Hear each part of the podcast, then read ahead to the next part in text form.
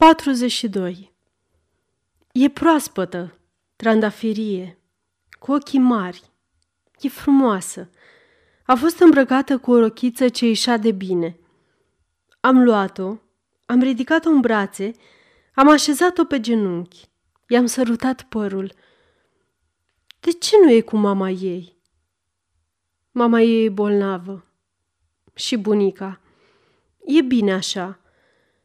Mă privea uimită, mângâiată, îmbrățișată, devorată de sărutările mele, nu protesta, dar când și când arunca câte o privire îngrijorată servitoare care plângea într-un colț.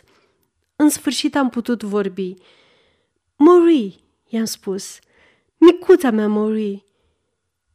O strângeam cu putere la pieptul ce mi se zguduia de gemete. Țipă. Mă doare, domnule, spuse. Domnule, se împlinește un an de când nu m-a văzut.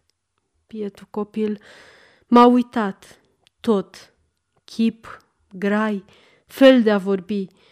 Pe deasupra, cine mă recunoaște cu barba asta, hainele acestea, lividitatea mea? Cum? Sunt gata șters din această memorie, singura în care aș fi vrut să persist. Cum? Nu mai sunt tată. Sunt condamnat să nu mai aud acest cuvânt. Cuvântul acesta din vocabularul copiilor atât de dulce încât nu supraviețuiește în cel al adulților. Tăticule! Și totuși, dacă l-aș auzi pe buzele ei încă o dată, o singură dată, asta este tot ce ceream pentru cei 40 de ani ce mi se răpesc. Ascultă, Morui, i-am spus împreunându-mi mâinile. Nu mă recunoști deloc? M-a privit cu ochii săi frumoși și a răspuns. Sigur că nu. Uită-te bine, am repetat. Cum? Nu știi cine sunt? Ba da, spuse. Un domn.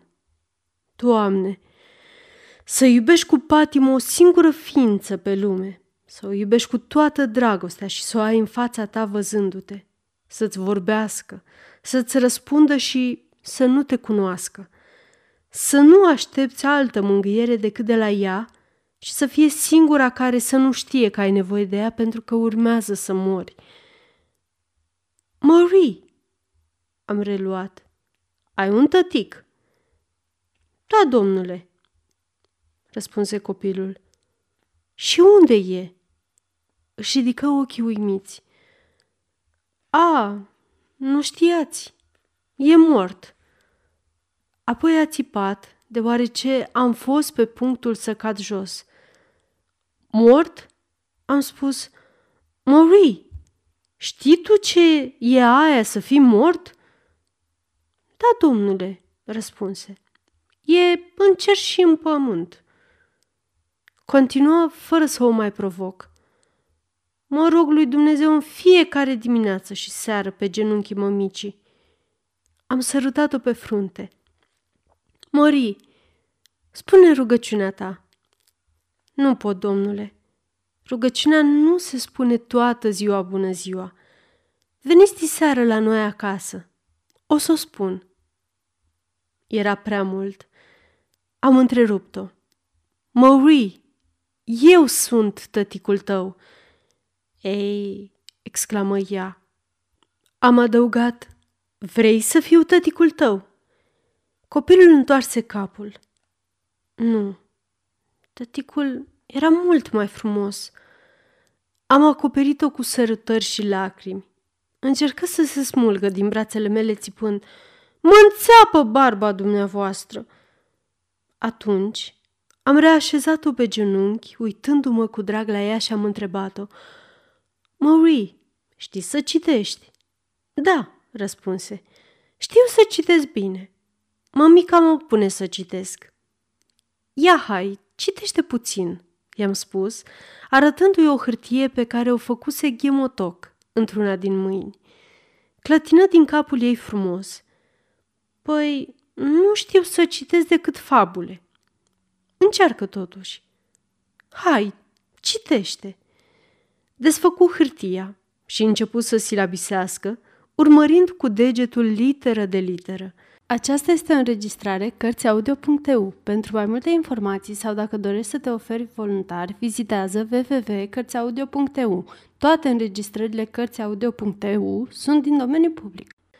C O Co M U M N I Ni C A T Cat Comunicat I-am smuls-o din mână.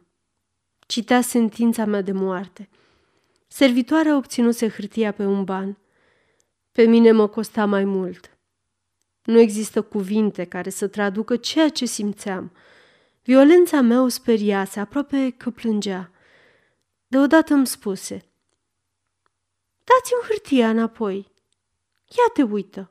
Mă joc cu ea. I-am înmânat-o servitoarei. Du-o. Am căzut iar pe scaun, întunecat, trist, deznădăjduit. Trebuie să vină. Nu mai țin la nimic. Ultima fărâmă a inimii mi era zdrobită. Sunt tocmai bun pentru ce au ei de săvârșit.